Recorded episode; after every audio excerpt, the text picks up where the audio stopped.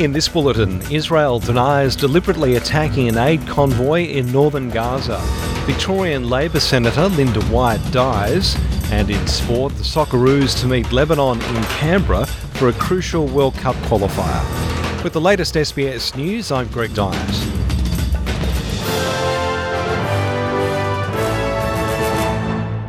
Israel's military has denied conducting a strike in northern Gaza, which saw more than 100 Palestinians killed during an aid delivery. Authorities and witnesses in Gaza say Israeli forces shot dead more than 100 Palestinians as they waited for an aid convoy of 38 trucks. Palestinian President Mahmoud Abbas has said that it was an ugly massacre conducted by the Israeli occupation army on people who waited for aid trucks. But Israeli military spokesman Rear Admiral Daniel Hagari says tanks escorting the trucks fired warning shots to disperse the crowd. He says dozens were in fact trampled to death or injured in the fight to take up supplies. As these vital humanitarian supplies were making their way towards Gazans in need. Thousands of Gazans dispensed upon the trucks. Some began violently pushing and even trampling other Gazans to death, looting the humanitarian supplies. The unfortunate incident resulted in dozens of Gazans killed and injured. Australia's spy agency has defended its decision not to reveal the name of a former politician who was compromised by a foreign spy ring. ASIO Director General Mike Burgess says it's a long standing practice of the intelligence agency not to publicly discuss operational details. Mr. Burgess says that in this particular case, Australia wants the Foreign Intelligence Service to know that its cover has been blown, but not to be in a position to unpick how their activities were discovered. The spy boss's comments have prompted the opposition leader Peter Dutton to pull back on his previous calls for the politician to be named and shamed. It's difficult when uh, these allegations are made um, because I think it casts a cloud over former MPs, and that's why, you know, I think if you can, you should name the person. But Mr. Burgess has outlined why he can't. We accept that advice. Victorian Senator Linda White has died.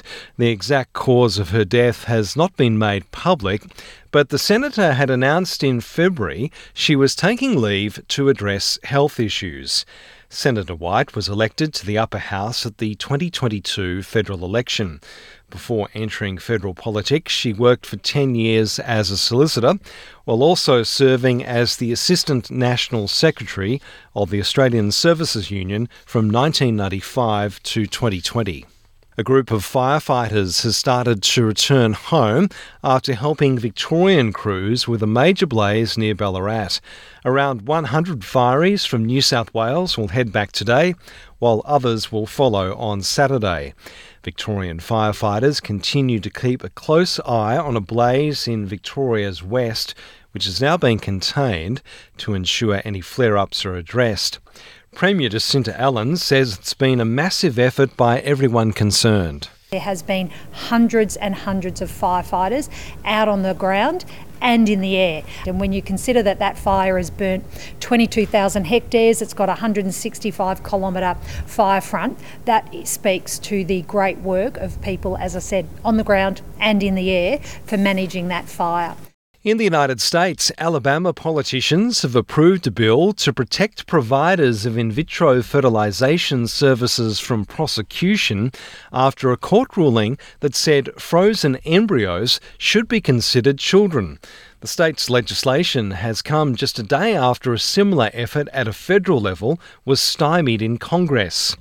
The February 16 Alabama Supreme Court ruling left unclear how to legally store, transport, and use embryos, prompting some IVF patients to attempt to move their frozen embryos out of the state.